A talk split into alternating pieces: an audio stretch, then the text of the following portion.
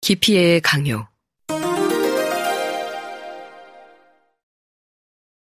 나이도 먹을 만큼 먹었는데 이제껏 갈고 닦았다면서 경험도 할 만큼 했을 건데 그리고 그저 이제쯤이면 당연히 기피라는 걸 가져야 한다는 오만한 생각들이 자꾸 스멀스멀 함께하는 것이다. 십팔 세기 프랑스를 배경으로 한 향수, 어느 살인자의 이야기라는 기묘한 스토리가 소설로 출간된 건 천구백팔십오 년이었다.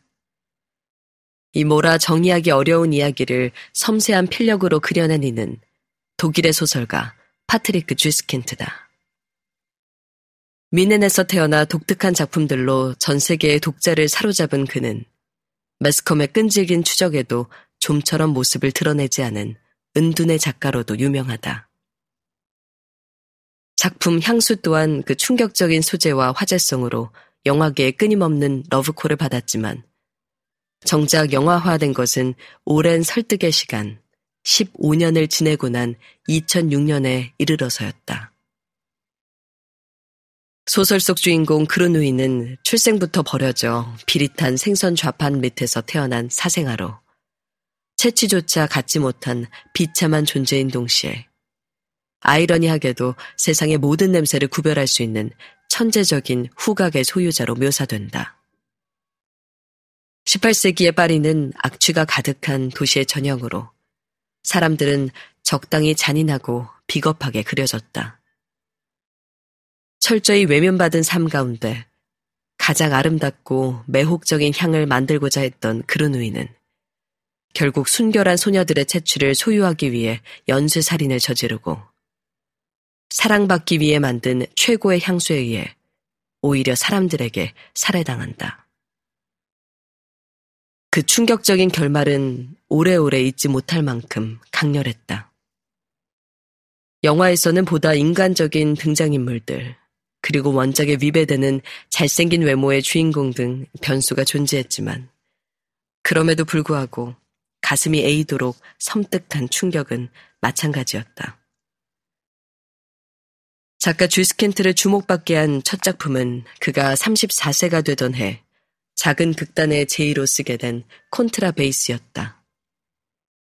소설 향수가 나오기 한 해 전 천구백팔십사 년에 발표된 이 작품은 콘트라베이스 주자인 한 예술가의 고뇌를 그린 모노드라마로 이 시대의 최고의 희곡이자 문학작품이라는 찬사를 받았다. 전공이 전공인지라 콘트라베이스는 내게도 아끼는 이야기 중 하나로 꼽히는 작고 귀한 책이다.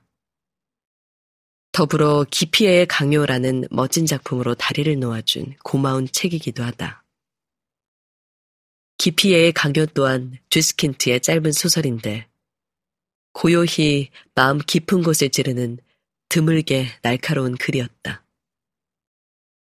기피를 강요받고 혼돈에 빠진 젊고 재능 있는 예술가의 마지막 시간들을 묘사한 작품이 마치 시처럼 짧고 강렬해서 오랫동안 마지막 책장을 덮지 못했다. 따뜻한 봄이 한창이었던 지난달에는 마침 즐거운 음악회도 많았다. 오페라도 구경하고 운 좋게 가까운 친구들의 독주에도 두 번이나 다녀왔다. 모두 어린 시절을 함께했고 같은 학교에서 음악이란 걸 시작하고 나누던 친구들이었다. 한창 젊은 시절엔 각자의 삶에 바빠 서로의 연주를 접할 기회가 없었는데 몇 년 전부터는 일부러 시간을 내어 음악회를 찾아가 듣곤 한다. 홀로 살짝 다녀오는 친구의 연주회만큼 달콤하고 가슴 설레는 잔치가 또 있을까. 교수님으로도 프로 연주자로도 이미 훌륭하게 자리 잡은 바이올리니스트 친구의 연주는 한창인 어린 연주자들의 그것보다 더 싱그럽고 수려했다.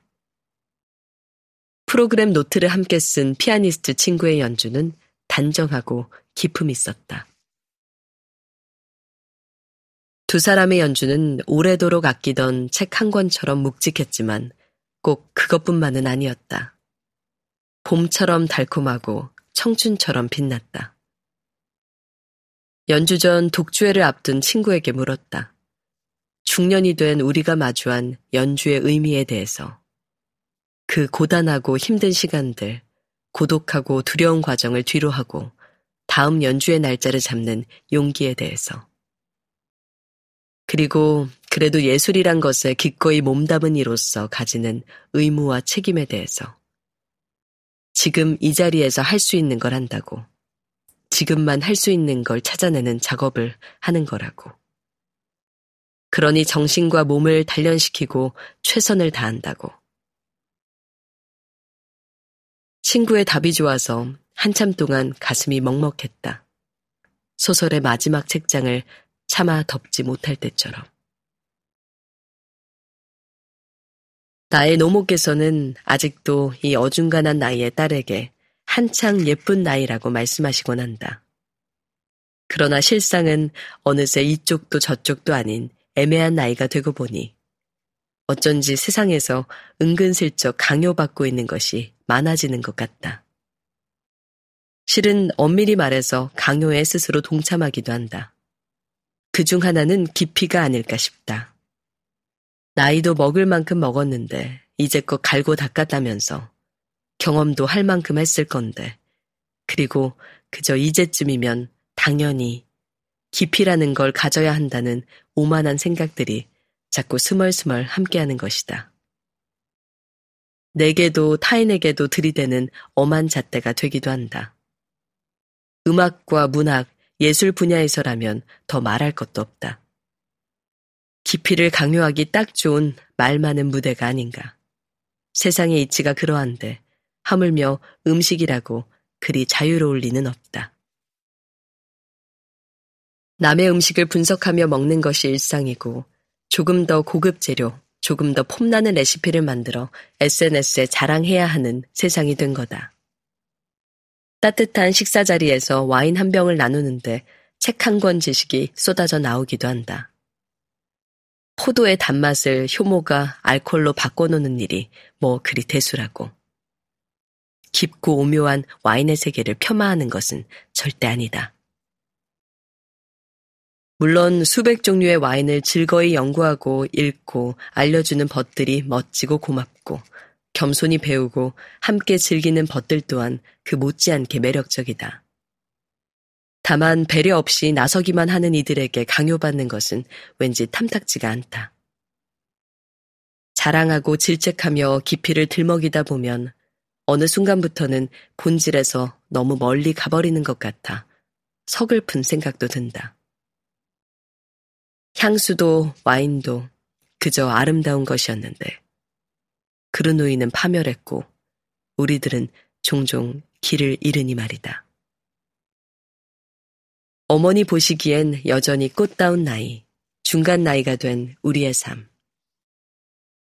봄날에 마주하는 친구의 연주에서 반짝반짝 빛나던 것은 세상이 강요하곤 하는 깊이만은 아니었다.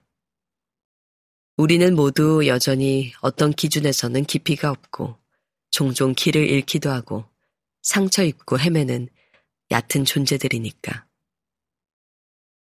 와인을 공부하고 멋진 음악회를 다니고 근사한 식탁으로 허세를 부리기도 하지만 늘 마음에 들어앉는 것은 사랑하는 이들의 사람 냄새, 좋았던 시간들의 향기, 그날 그 시간에 흐르던 음악과 따뜻한 음식 한 접시다.